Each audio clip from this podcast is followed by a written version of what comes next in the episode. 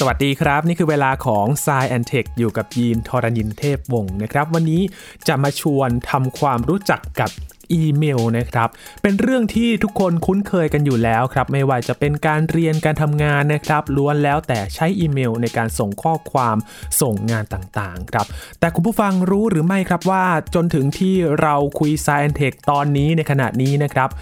อีเมลถูกใช้มากว่า 50 ปีแล้วนะครับ วันนี้จะมาย้อนลำลึกความหลังประวัติศาสตร์ของอีเมลกันครับ กับพี่หลามจิกโกไอทีใน Science Tech ครับ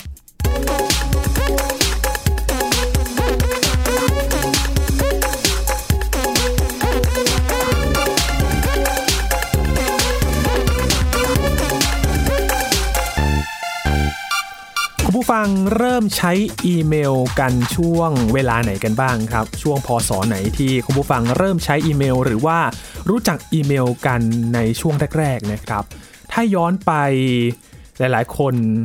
ในช่วงวัยรุ่นนะครับ มักจะตั้งอีเมลแบบตอนสมัครใหม่ๆ ไม่รู้จะตั้งชื่ออะไรครับ เอาชื่อตัวเอง underscore ซ่า underscore เลขอะไรสักอย่างหนึ่งนะครับ เพื่อที่จะสมัครอีเมลนะครับ แล้วบางคนก็ใช้จนถึงปัจจุบันนะครับ พอมาถึงยุคการทำงานก็ต้องตั้งชื่ออีเมลให้มันเข้ากับความเป็นทางการนิดหนึ่งนะครับ เพื่อที่จะติดต่อสื่อสารกันทางบริษัทต่างๆ หน่วยงานต่างๆ ให้รู้สึกว่าเป็นทางการมากขึ้นนะครับ เรื่องราวของอีเมลผ่านมากว่า 50 ปีแล้วคุณผู้ฟังครับ เวลาผ่านไปเร็วมากนะครับ วันนี้เราจะมาย้อนกันว่าอีเมลนั้นมีจุดเริ่มต้นอย่างไรนะครับ และในไทยเอง อีเมลยุคแรก ๆ คือ อีเมลของอะไรกันนะครับ วันนี้อยู่กับพี่หลามที่รักมุลปีชา หรือว่าพี่หลามจิกโกไอทีนั่นเอง สวัสดีครับพี่หลามครับสวัสดีครับคุณยิน สวัสดีครับคุณผู้ฟังครับ ไม่น่าเชื่อนะครับพี่หลามครับ ผ่านมากว่า 50 ปีแล้วที่เราใช้อีเมลกันทั่วโลกนะครับพี่หลาม ครับผมไม่น่าเชื่อว่าเราจะแก่กันขนาดนี้ โอ้อีเมลมีอายุตั้งห้าสิบปี แล้วเราจะอายุเท่าไหร่กันเนี่ยฮะน่าสิครับ บ่งบอกไว้เหลือเกิน มองบอกไว้เหลยเกินจริงๆอีเมลกับอินเทอร์เน็ตก็มีอายุไล่ๆกันนะครับ ครับ คืออีเมลก็แทบจะเป็น แทบจะเป็นรูปแบบของการสื่อสารที่เกิดขึ้นมาพร้อมกับอินเทอร์เน็ตของโลกนี้เลยอืมคืครับพอเรามีอินเทอร์เน็ต เราก็มีอีเมล เรามีเว็บไซต์สามอย่างเนี้ยมันเกิดขึ้นพร้อม ๆ กันในยุคแรก ๆ เลยครับ อืมครับ ก็ห้าสิบกว่าปีมาแล้วนะฮะห้าสิบปี ปีเนี้ยครบรอบห้าสิบปีพอดีของอีเมล อืม พูดถึงอีเมลนะครับ มันก็คือการส่งจดหมายในอดีตนะครับ ถ้าวัยรุ่นหน่อยก็จะส่งจดหมายรักหากัน หรือว่าจะเป็นทางการหน่อยก็คุยงานกันหรือว่าส่งหาญาติพี่น้องแบบนี้ นั่นก็คือรูปแบบของใช่การส่งจดหมายมาอยู่ในแบบฉบับของอิเล็กทรอนิกส์ใช่ไหมครับพี่หลามใช่ครับ มันคือการส่งข้อความผ่านเครือข่ายอินเทอร์เน็ต อ่าถ้าแปลง่าย ๆ เลยนะ อีเมลก็คือทำหน้าที่นี้เลย สมัยก่อนจะส่งได้แค่ข้อความอย่างเดียว ตอนหลังเราก็เริ่มแนบไฟล์ attach ไฟล์ได้อย่างครัเงี้บยโอ้แสดงว่ากว่าที่เราจะได้ส่งกันในปัจจุบันเนี่ย อย่างถ้าเป็น Gmail Max สุดก็ 25เมกะไบต์ใช่ไหมครับพี่หลาม แต่เมื่อก่อนนี่โอ้ขนาดไหนครับพี่หลาม โอ้สมัยแรก ๆ เริ่มเลย ถ้าผมจำความได้นะ อีเมลที่ผมใช้ยี่ห้อแรก ๆ เลยเนี่ย ยี่ห้อ GeoCity นะฮะครับ GeoCity เนี่ยเป็นเหมือนผู้ให้บริการรายใหญ่ในสหรัฐอเมริกา แล้วเขาก็จะมีบริการหลายอย่างก็คือเราสมัครสมาชิกกับ GeoCity หนึ่งหนึ่งอย่างเนี่ยเข้าไป เราจะได้ทั้งฟรีเว็บไซต์ ฟรีอีเมลนะฮะครับแล้วก็โอ้ได้ใช้หลากหลายมาก ก็ทำเว็บไซต์ส่วนตัวก็ได้มีอีเมลก็ได้ อีเมล GeoCity ที่ผม ได้ใช้ครั้งแรกเลยเนี่ย เราสามารถแนบไฟล์ได้ไม่เกินหนึ่งเมกครับหนึ่งเมกะไบต์อืมน้อยมากครับน้อยมากแล้วพอหลังจากนั้นเราก็คนไทยเนี่ยส่วนใหญ่ ผมว่าถ้าจะมารู้จักอีเมลกันเยอะๆ ก็คือจะมารู้จักกันที่ Hotmail ของ Microsoft อ่าใช่ครับ Hotmail ของ Microsoft นี่ยุคแรก ๆ ก็จะให้ความจุในการแนบไฟล์ไปเนี่ย สักประมาณสามเมกสามเมกะไบต์นะครับ ไม่เกินนี้ ก็ถือว่าเป็นเรื่องยากนะ สมัยก่อนเนี่ย เพราะว่าครับในยุคนั้นเราใช้อินเทอร์เน็ตกันที่ความเร็ว 56.6K อืม56 kbps อะครับ ครับ ถ้าเราแนบไฟล์ไปสักหนึ่งเมกนะครับ ขนาดไฟล์สักหนึ่งเมกแนบไปกับจดหมายเราเนี่ย ตอนกด send เนี่ย มันจะใช้เวลาส่งสักประมาณสี่นาทีถึงห้านาทีครับ โอ้กว่าจะส่งไฟล์หนึ่งเมกได้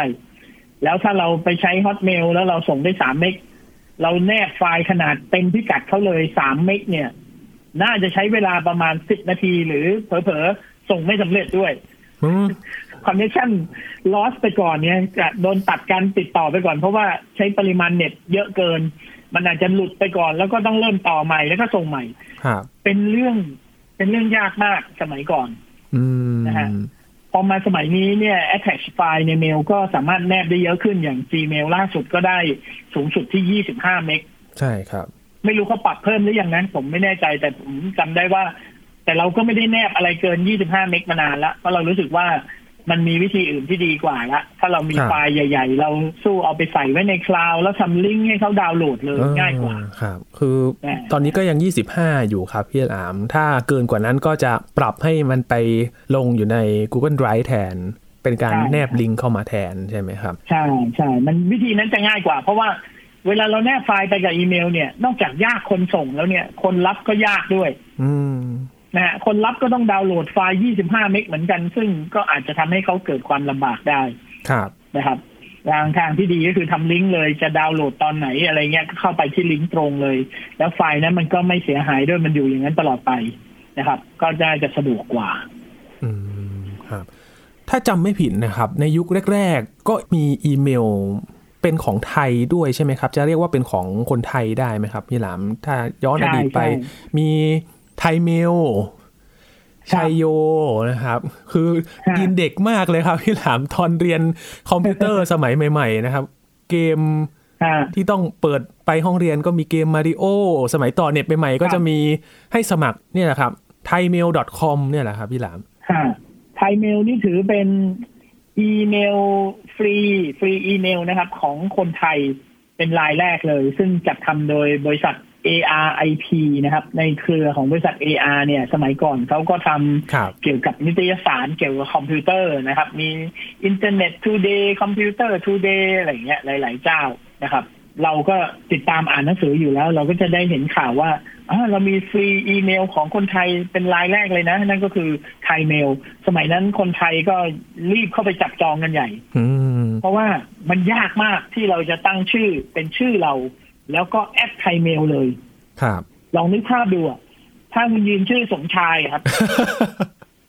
คุณยีนจะตั้งชื่อสมชายแอดไทยเมลได้เนี่ยต้องเป็นคนแรกอย่างเดียวเลยนะ โอ้แบบเป็นแรมากเลยนะครับ คือว่าสุดยอดมากเลยใช่ว่าตั้งชื่อได้สำรวจประชากรเมื่อประมาณห้าหกปีที่แล้วผมไม่ได้อัปเดต ประเทศไทยมีคนชื่อสมชายนะครับ แล้วสมชายแท้ตั้งด้วยนะครับ นามสกุลแท้ตั้งด้วย อืม มีคนชื่อเดียวกันซ้ำกันเนี่ยประมาณเจ็ดหมื่นคนครับ ต้องมาไล่เลขกันไหมครับพี่หลามถ้าอย่างนั้นสมชายศูนย์หนึ่งศูนย์สองใช่ ทีนี้สมชายทั้งเจ็ดหมื่นคนเนี่ย ถ้าจะไปจดทะเบียน Thaimail เป็น register ชื่อตัวเองนี่ต้องมีเลขต่อท้ายกันเนี่ยถึงห้าหลักเลยทีเดียวตั้งแต่สมชายศูนย์ศูนย์หนึ่งไปจนถึงสมชายเจ็ดหมื่นเลย ก็ สมัยนั้นเนี่ยมันจึงเป็นความภาคภูมิใจครับ เวลาเราอ่าอย่างผมเองเนี่ยเป็นคนชอบเล่นอินเทอร์เน็ตครับเราก็จะคอยติดตามข่าวสารอยู่เสมอ ว่าจะมีอีเมลเจ้าใหม่ขึ้นมาให้สมัครไหม ถ้าสมัครเราต้องรีบไปเอาชื่อเรา ซึ่งมันจะเป็นชื่อเราเพียวๆ แล้ว at บริการเจ้านั้นครับมันสุดยอดมากๆนะครับอืมเราก็ทำได้บ้างไม่ได้บ้างนะ สมัยก่อนผมก็จะได้ชื่อ Hotmail Yahoo อะไรอย่างเงี้ยนะฮะ หลาย ๆ เจ้าเนี่ยที่เราแบบคิดว่าเราได้ใช้บ่อย ๆ แน่ ๆ นะครับครับแล้วคือ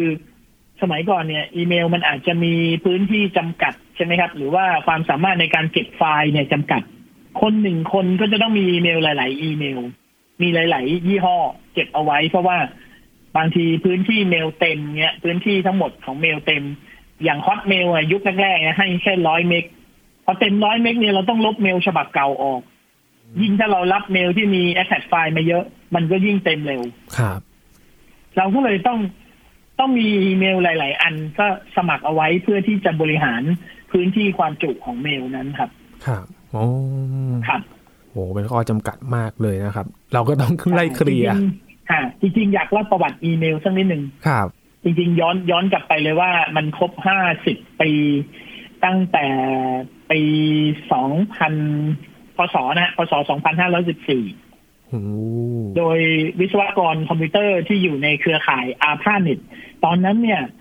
เครือข่าย ARPANET เนี่ยยังไม่ถูกเรียกว่าเป็นอินเทอร์เน็ตเลยนะครับอืมเท่ากับว่าอีเมลเนี่ยเกิดก่อนอินเทอร์เน็ตอีกนะครับโอ้ระบบอินเทอร์เน็ตยังไม่เกิดเลย ยังเป็น ARPANET อยู่ แล้วเรย์ ทอมลินสันเนี่ย เป็นคนที่เป็นวิศวกรคิดค้นระบบวิธีการส่งข้อความจากเครื่องคอมพิวเตอร์หนึ่ง ผ่านระบบเครือข่ายไปยังเครื่องคอมพิวเตอร์อีกเครื่องหนึ่งครับเขาก็เลยคิดค้นระบบการส่งเนี้ย เป็นโปรโตคอลการส่งนี้ขึ้นมา ในปี 2514 โดยที่ตั้งใจว่าถ้าเราจะส่งเนี่ย เราต้องรู้ว่าใครเป็นคนส่งมา แล้วส่งมาจากเครื่องไหน เขาก็เลยตั้งกฎขึ้นมาว่า มันจะต้องมีชื่อ user แล้วก็มีเครื่องหมาย assign เป็นตัวขั้น แล้วก็มีคำว่า host host คือที่มาที่เราส่ง ก็จะเป็นชื่อเราแล้วก็มี assign แล้วก็เครื่องที่เราส่ง หรือโดเมนเราใช่ไหมฮะอีเมลฉบับแรกเนี่ยถูกส่งจากเครื่องคอมพิวเตอร์เครื่องหนึ่งแล้วก็ตั้งออกส่งไปยังอีกเครื่องหนึ่งที่ห่างออกไปประมาณสองสามเมตรเองนะครับ อยู่ในเครือข่ายเดียวกันนี่แหละ ทดลองส่งเป็นครั้งแรก ซึ่งคุณเลทอมลินสันเนี่ยเขาก็ทดลองโดยการพิมพ์ตัวอักษรมั่วๆขึ้นมาหนึ่งชุดครับเป็น Q W E R T Y U I O P มันก็คือตัวอักษรแถวแรกของคีย์บอร์ดนั่นเองนะฮะ พิมพ์พืดหนึ่งลงไปนี่เลยแล้วก็ส่งไป มีคนไปสัมภาษณ์คุณเลทอมลินสันตอนสมัยที่แกยังมีชีวิตอยู่ คือคุณเลทอมลินสันนี่เสียชีวิตไปเมื่อประมาณปี 2559 ครับ ที่ผ่านมา เมื่อไม่กี่ปีที่ผ่านมาอืมก่อนหน้านี้มีคนไปสัมภาษณ์แกเนี่ย เคยถาม มีนักข่าวไปถามว่า คุณจำได้ไหมว่าอีเมลฉบับแรกคุณส่งไปเนี่ยข้อความมันคืออะไร เขาบอกผมจำไม่ได้แล้วผมพิมพ์มั่วๆไปเนี่ยพิมพ์ข้อความมั่วๆไปหนึ่งชุด แล้วก็มีคนไปหาหลักฐานมาจนเจอคือคุณเลเขาก็ไม่ได้เก็บไว้ เขาบอกว่าข้อความที่พิมพ์อะมันคือตัวอักษรตัวแรกของแถวบนสุดของคีย์บอร์ดคอมพิวเตอร์ พิมพ์มาอย่างละหนึ่งตัวเรียงไปเลยแค่นั้นเองอืมก็เลยกลายเป็นประวัติศาสตร์ของโลกเลยนะครับว่ามีการส่งอีเมลในปีนั้นเป็นปีแรก แล้วก็นับมาจนถึงทุกวันนี้ก็ห้าสิบปีมาแล้วนะครับ ครับ ส่วนอีเมลไทยเมลที่ใช้ในครั้งแรกในประเทศไทยเนี่ย เริ่มต้นโอ้โหหลังจากนั้นสิบหกปีครับ หลังจากอีเมลฉบับแรกของโลกครับนะฮะก็คือไทยเมลเนี่ย เรามีกันในปีสองพันห้าร้อยสามสิบอุ้ยเหลือเชื่อนะอืมสองพันเอ๊ะเดี๋ยวอ๋อไม่ใช่ไม่ใช่สองพันห้าร้อยสามสิบเนี่ย เป็นการใช้อีเมลครั้งแรกในประเทศไทยครับ คุณยินทราบไหมครับว่า จุดกำเนจุดกำเนิดของอินเทอร์เน็ตในประเทศไทยเริ่มต้นที่ไหนครับ ทราบไหมฮะ อืมไม่ทราบเหมือนกันครับพี่หลามเริ่มต้นจากที่ไหนจุดล่ะคกำรับเนิดของอินเทอร์เน็ตในประเทศไทยเนี่ย เริ่มต้นที่มหาวิทยาลัยสงขลานครินทร์ครับ อืม ตอนนั้นเนี่ย มีการพูดคุยกันโทรศัพท์คุยทางไกลกันระหว่างระหว่างมหาวิทยาลัยสงขลานครินทร์กับมหาวิทยาลัยเมลเบิร์นประเทศออสเตรเลียครับก็จะทำการทดลองว่าจะให้ประเทศไทยเนี่ยใช้แฟกซ์โมเด็มแล้วก็ต่อสัญญาณแล้วก็ส่งสัญญาณหากันกับมหาวิทยาลัยเมลเบิร์นที่ประเทศออสเตรเลีย การเชื่อมต่ออินเทอร์เน็ตครั้งแรกเนี่ยเกิดขึ้นในประเทศไทยเนี่ยที่มหาวิทยาลัยสงขลานครินทร์ครับเมื่อประมาณประมาณช่วงนี้ครับ ประมาณปี 2530 นี่แหละครับ แล้วช่วงนั้นก็มีการทดลองการส่งอีเมล ด้วยคือการส่งข้อความจากเครื่องหนึ่งไปอีกเครื่องหนึ่ง ก็ทำให้อินเทอร์เน็ตในประเทศไทยเนี่ยไปเริ่มต้นที่นั่นนะครับ ผมได้รู้จักพี่ชายผมคนหนึ่งนะครับ ที่เป็นหนึ่งในผู้ร่วมทดลองของการต่ออินเทอร์เน็ตครั้งแรกที่นู่นด้วย ชื่อพี่ภูเบศครับ ครับพี่ภูเบศนี่ ถ้าทุกคนรู้จักกับคนในแวดวงไอทีจะรู้จักดีว่าพี่ภูเบศคือคุณพ่อของน้องสู้ชิงครับ อืมรู้จักนะฮะรู้จักครับรู้จักน้องสู้ชิงนะครับครับอ่า คุณพ่อของคุณสู้ชิงนี่แหละเป็นคนต่ออินเทอร์เน็ตคนแรก ๆ ในประเทศไทยเป็นหนึ่งในกลุ่มของคนทำงานตรงนั้น ซึ่งถือเป็นบุคคลประวัติศาสตร์คนหนึ่งเลยนะครับ ของประเทศไทยแล้วผมก็ได้รู้จักกับพี่เขาแล้วก็รู้สึกว่าโอ้โหเรา เราได้เจอกับแบบว่าบรรพบุรุษอินเทอร์เน็ตของประเทศไทยรู้สึกภาคภูมิใจมากที่ได้รู้จักพี่เขาโอ้ครับนะในยุคนั้นก็มีการส่งอีเมลทดลองส่งหลาย ๆ อย่าง ส่งไฟล์ส่งอะไรนะครับ ก็เปิดเว็บไซต์ตั้งเว็บไซต์คนละฝั่งแล้วก็ลองเปิดกันดู ถือว่าเป็นจุดเริ่มต้นของอินเทอร์เน็ตนะครับ แล้วทีนี้ผมไล่ไทม์ไลน์มาให้คร่าว ๆ นะครับ หลังจากนั้นมาสักประมาณปี 2536 โดยการ free email ต่างๆ ในสหรัฐก็เริ่มนะครับ เริ่มมีเปิดให้บริการนะครับ เจ้าแรกๆในสหรัฐคือ American Online อืม American Online เนี่ยเป็นผู้ให้บริการอินเทอร์เน็ตด้วยครับแล้วก็มีบริการเว็บไซต์ มีบริการเว็บท่า portal มีบริการค้นหาข้อมูล ค้นหาเว็บไซต์ด้วยอยู่ในนั้น ส่วน Microsoft Hotmail อีเมลแรกของคนไทยน่าจะเก้าสิบเปอร์เซ็นเลยใช่ไหมฮะคุณยินใช่ครับ อีเมลแรกในชีวิตยี่ห้ออะไรครับ Hotmail ครับพี่หลามครับ แล้วใช้เวลาตั้งนี้แบบเหมือนบีบบังคับมากเลยครับ ไม่รู้จะตั้งชื่ออะไรก็เลยเอาชื่อตัวเอง underscore แล้วก็ตัวเลขไปครับคือคนสมัยก่อนเนี่ยเขามีเครื่องคอมพิวเตอร์เครื่องแรกแล้วต่ออินเทอร์เน็ตได้เนี่ยสิ่งแรกที่ต้องทำคือไปสมัครอีเมลก่อน เออครับ เพราะว่าอีเมลมันจะต้องไปสมัครบริการนู่นนี่นั้นเพื่อที่จะรับ user กับ password กลับมา แล้วก็มาใช้งานในการตอบกลับ ตอบรับกันใช่ไหมฮะครับ คนส่วนใหญ่ไปเรียนใช้อินเทอร์เน็ตเนี่ยก็จะถูกคนที่สอน สอนให้สร้างสมัครอีเมลก่อน ซึ่งทุกคนก็จะพาไปที่ Hotmail หมด เพราะว่ามันเป็นสิ่งที่เข้าใจง่าย แล้วก็เอ่อ Microsoft เนาะก็เป็นเจ้าของ Windows เป็นเจ้าของ Microsoft Office การใช้เมลของ Microsoft มันก็ดูเป็นอันหนึ่งอันเดียวใจกันดีอืมนะครับ ก็พยายามทุกคนก็เลยมีอีเมลฉบับแรกเป็น ของชีวิตเราเนี่ยเป็น Hotmail ซะส่วนใหญ่ครับ Hotmail เนี่ยเริ่มต้นในปี 2539 ครับอืมหลังจากนั้นหนึ่งปีไล่มาติดๆ ก็จะเป็นบริการของ Yahoo นะครับ อ๋อ เมื่อก่อนนี้ก็จะได้ยินมาคู่ๆกันเลยนะครับ Yahoo อ่า Yahoo Yahoo นี่ ก็ถือเป็นเมลอันดับสองเลยนะ ที่ได้รับความนิยมทั่วโลกเลยครับแล้ว Yahoo เนี่ยเขาดังมากๆ คือเขามีเว็บไซต์ชื่อ yahoo.com ด้วยอ่าใช่ครับ yahoo.com เนี่ย ถือเป็น web portal นะฮะ web portal ที่เรียกว่าเว็บท่า คือเป็นศูนย์รวมของเว็บไซต์ สมัยก่อนยังไม่มี Search Engine หรือคนส่วนใหญ่ยังไม่ค่อยเข้าใจเรื่องของการค้นหาข้อมูลมากนัก ครับคนส่วนใหญ่ก็จะต้องเข้าอินเทอร์เน็ตเนี่ยก็ต้องไปที่ใดที่หนึ่งก่อนที่มันมีลิงก์เว็บ ให้เราไปเลือกว่าเราจะเข้าเว็บไซต์ไหนได้บ้าง เว็บแบบนี้แหละที่เขาเรียกว่าเว็บท่าครับอืมเว็บท่าเนี่ย Yahoo ก็เป็นเว็บท่าที่ได้รับความนิยมมากที่สุดในโลก เพราะว่ามันง่ายครับครับ y a h o o แล้วก็ .com มันสั้นและมันง่าย แล้วเข้าไปเนี่ยจะไปหาเว็บ ความบันเทิงในด้านไหนก็มีหมด มีเป็น directory เลยนะครับ เว็บประเภทนั้นเว็บประเภทนี้ เว็บเกี่ยวกับหนังสือ เว็บเกี่ยวกับรถยนต์ เว็บเกี่ยวกับผลไม้เว็บเกี่ยวกับคอมพิวเตอร์เทคโนโลยีอะไรเงี้ย เราก็จะมีลิงก์ให้เราให้เราเข้าไปเหมือนไป explore โลกของอินเทอร์เน็ตนะฮะเหมือนเป็นห้องสมุดใหญ่ๆ เข้าไปแล้วก็ไปคลิกสิ่งที่เราต้องการได้นะครับ Yahoo ก็เลยได้รับความนิยมมาก คนใช้ Yahoo ก็ส่วนใหญ่มีเมลของ Yahoo ด้วย ส่วน Google มาทีหลังครับ Google นี่น่าจะเป็น Search Engine น้องใหม่เลยมาทีหลังครับจริงๆ สมัยก่อนเนี่ย ผมรู้จักก่อน Google เนี่ย ผมรู้จักหลายอย่างนะ Yahoo ก็ถือเป็น Search Engine อันหนึ่ง แต่สมัยนั้นเนี่ยเราจะใช้บริการทางฝั่งอเมริกาซะเยอะ ซึ่งจะมีสองเจ้าที่ได้รับความนิยมมาก ๆ นะครับ นั่นก็คือ AltaVista ครับได้ยินไหมฮะอืม เคยอยู่ครับอันนี้ เคยไหมฮะ เคยอยู่นะฮะ AltaVista Lycos เคยได้ยินไหมครับอันนี้ L Y C O S Lycos ใช่ไหมครับ ครับอืม Lycos เนี่ยเมื่อก่อนเนี่ยถือเป็น Search Engine ที่ดีมาก เพราะว่าเวลาเราค้นหาอะไรก็ตามเนี่ย ผลการค้นหาของ Lycos เนี่ยมันจะค่อนข้างแม่นยำและตรงกับความต้องการของเรา เราก็เลยรู้สึกว่าโอ้โหไลคอสดีมาก ซึ่งสมัยนั้นยังไม่มีเลย Google ยังไม่เกิด Google มาเกิดเอาปีไหนรู้ไหมครับ2547อืม แล้วก็เปิดตัว Gmail บริการฟรีอีเมลของ Google ขึ้นมาครับการมาของ Google เนี่ยทำให้ผู้คนทั่วโลกเนี่ย เริ่มหันมาใช้ Search Engine มากขึ้น เพราะว่าเว็บท่ามันก็เริ่ม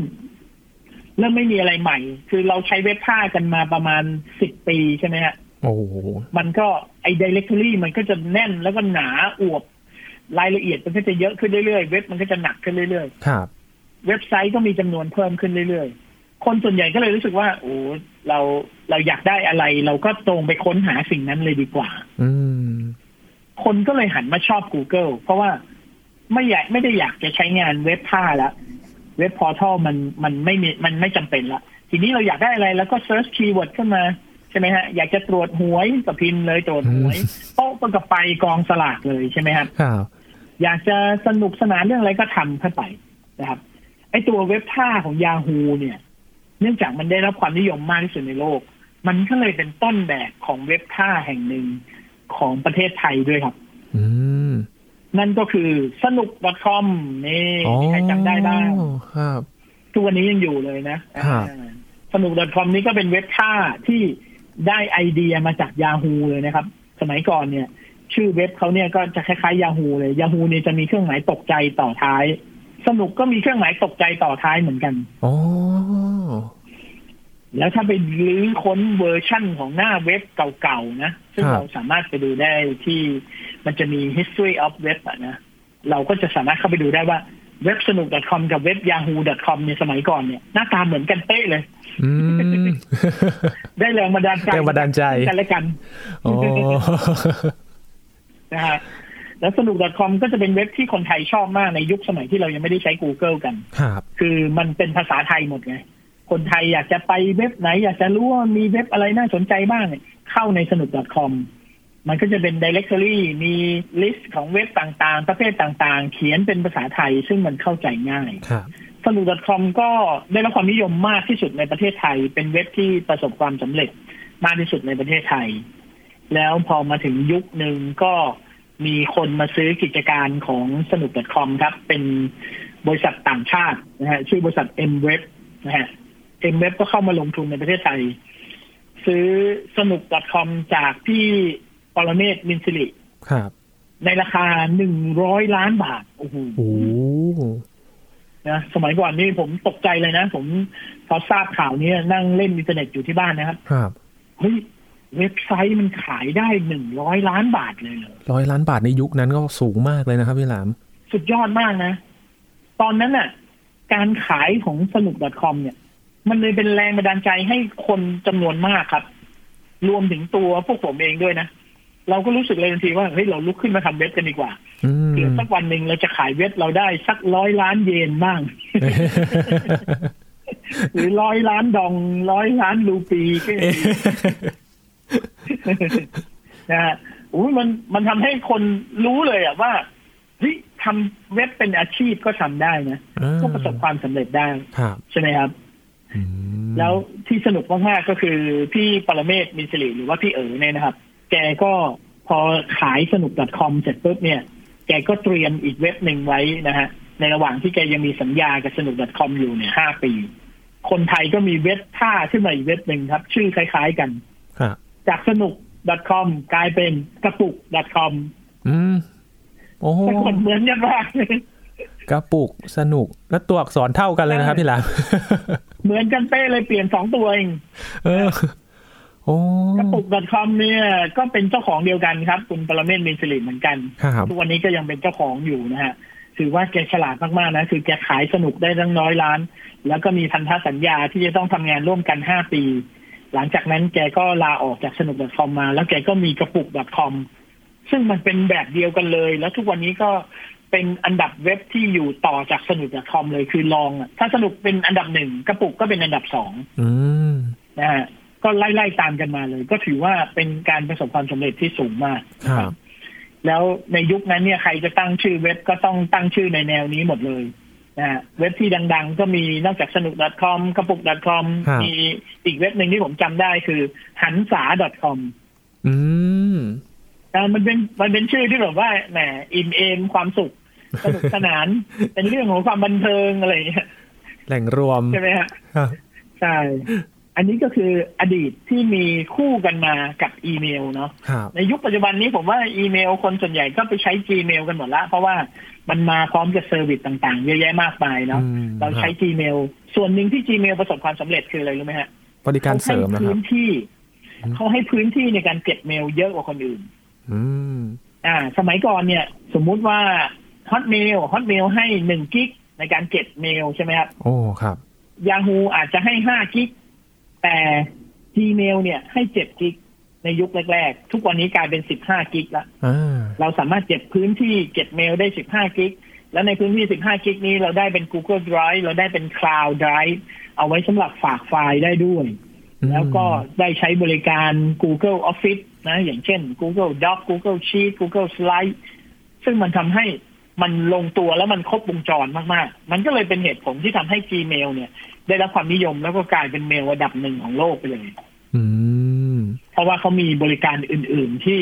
คอยมาเสริม มันทำให้มันใช้แล้วมันครบเครื่องมากยิ่งขึ้นครับคือไม่ใช่แค่บริการเป็นแค่ส่งจดหมายอย่างเดียวนะครับ มันต้องมีอย่างอื่นเหมือนกับว่าทำให้มันจบในที่เดียวเลยใช่ไหมครับพี่หลามมันถึงจะแบบใช่ตอบโจทย์ใช่ผู้ใช้งานได้ ใช่ มันมี Google Calendar ลองนึกภาพดูนะฮะ มันทำงานสอดคล้องกันมากครับๆสมมติมีใครสักคนนัดหมายคุณยีนขึ้นมา บอกว่าคุณยีนครับ เดี๋ยวเราจะประชุมกันวันที่นี้วันที่นี้นะครับ แล้วคุณยีนเอาเมาส์ไปคลิกไอ้ตรงวันที่นั้นน่ะพอคลิกปุ๊บเนี่ยมันสามารถเข้าไปใส่เป็นนัดหมายของ Google Calendar ในปฏิทินได้เลยว่า เพิ่มตารางนัดหมายเข้าไปในวันที่นั้นเลย แล้วถึงเวลามันก็แจ้งเตือนว่า อ้าวคุณยีนคุณมีนัดกับคนคนนี้นะครับจากใน Gmail ของคุณอะไรเงี้ย มันง่ายมากสมมติเราจองตั๋วเครื่องบิน เราได้รับการ confirm เที่ยวบินและรายละเอียดต่างๆ เป็นอีเมลมาครับส่งเข้ามาใน Gmail เราเนี่ย เราจะมีปุ่มปุ่มหนึ่งใน Gmail ที่เราสามารถใส่เข้าไปเป็น itinerary หรือว่าเป็นตารางการเดินทางของเราได้เลยนะอืมอยู่ใน Google Calendar อ่าใช่ครับ ใช่ แล้วแล้วมันสามารถแจ้งเตือนว่าเอาวใกล้เวลาเดินทางแล้วนะ อีกสองชั่วโมงคือคำนวณไปบวกกับอะไรอะไปเชื่อมโยงกับ Google Map อีกดูอืมตำแหน่งสถานที่เรากับสนามบินคำนวณเวลาให้ว่า ถ้าคุณจะบินเวลานี้ คุณต้องไปถึงสนามบินกี่โมง แล้วคุณต้องออกจากบ้านหรือยังแจ้งเตือนได้ขนาดนี้ มันเชื่อมโยงกันหมดเลยเห็นไหมอืมซึ่งเป็นผมว่าเป็นเรื่องที่ดีมากนะครับครับ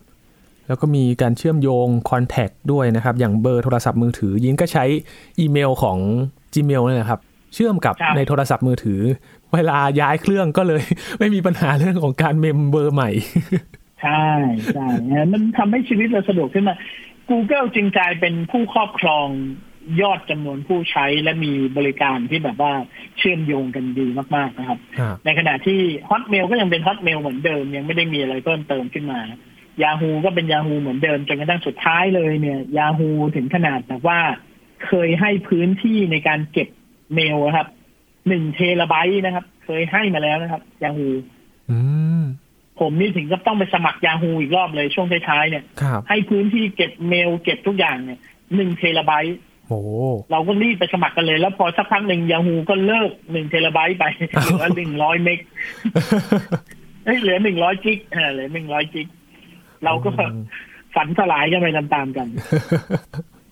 ครับแต่พอผ่านมา50ปี อีเมลก็กลายเป็นเหมือนเป็นสิ่งในชีวิตประจำวันของเราไปแล้วใช่ไหมครับ พี่หลามถ้ามองการใช้งานของมันตอนนี้ บางคนอาจจะไม่ค่อยได้ใช้อีเมลอืมผมว่านะ ถ้าเป็นคนทั่วๆไปเนี่ย จะส่งข้อความหากันทุกวันนี้ก็ส่ง SMS ส่งแชทส่งอะไรแทนละครับคนส่วนใหญ่ไม่ค่อยส่งอีเมลแล้วเหลือเหลือแต่ภาคธุรกิจแหละ อ่าเวลาอืมภาคธุรกิจจะคุยกันจะยืนยันการทำธุรกรรมอะไรก็แล้วแต่ส่งยืนยันกันทางอีเมล อย่างพวกผมเองเนี่ยก็เรามีอีเมลเอาไว้เวลาคุยงานกับลูกค้า ลูกค้าจะส่งงานจะแก้งาน จะ confirm งานจะ brief งานรายละเอียดก็ส่งมาทางนี้นะครับอืมครับซึ่ง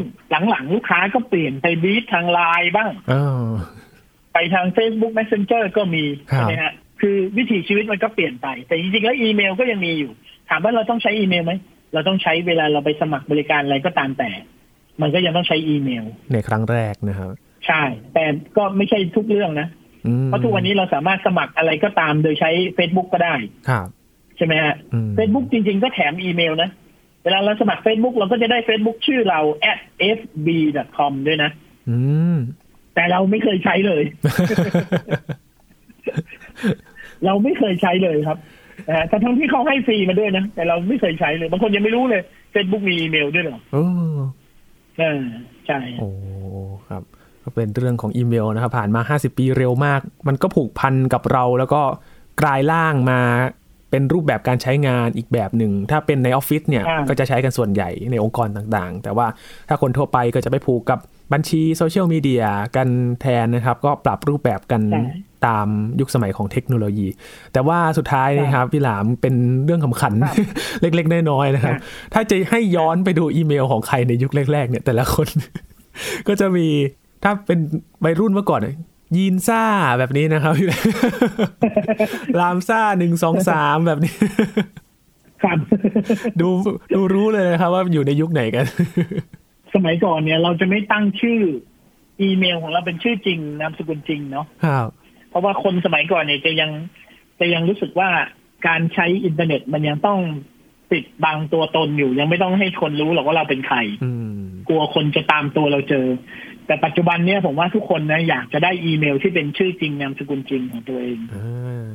แต่ว่าก็ไม่ได้ละคือต้องเห็นใจเด็กรุ่นหลังๆนะครับสมมติเด็กเด็กรุ่นหลังๆเนี่ย เกิดขึ้นมาเนี่ย สมมุติว่าคุณพ่อคุณแม่ตั้งชื่อภาษาไทยว่า สุทธิพงศ์อะลองคิดดูดิเขาไม่มีทางที่จะได้สุทธิพงศ์ at gmail com เลยนะครับมันยากมากอะอืมเพราะว่ามันมีก่อนหน้านี้มันมีคนชื่อสุทธิพงศ์ไปก่อนแล้วอะ ใช่ไหมฮะอืมขนาดผมเองเนี่ยชื่อไม่เหมือนใครนะ ผมยังไม่ได้เลยอะที่รัก at gmail com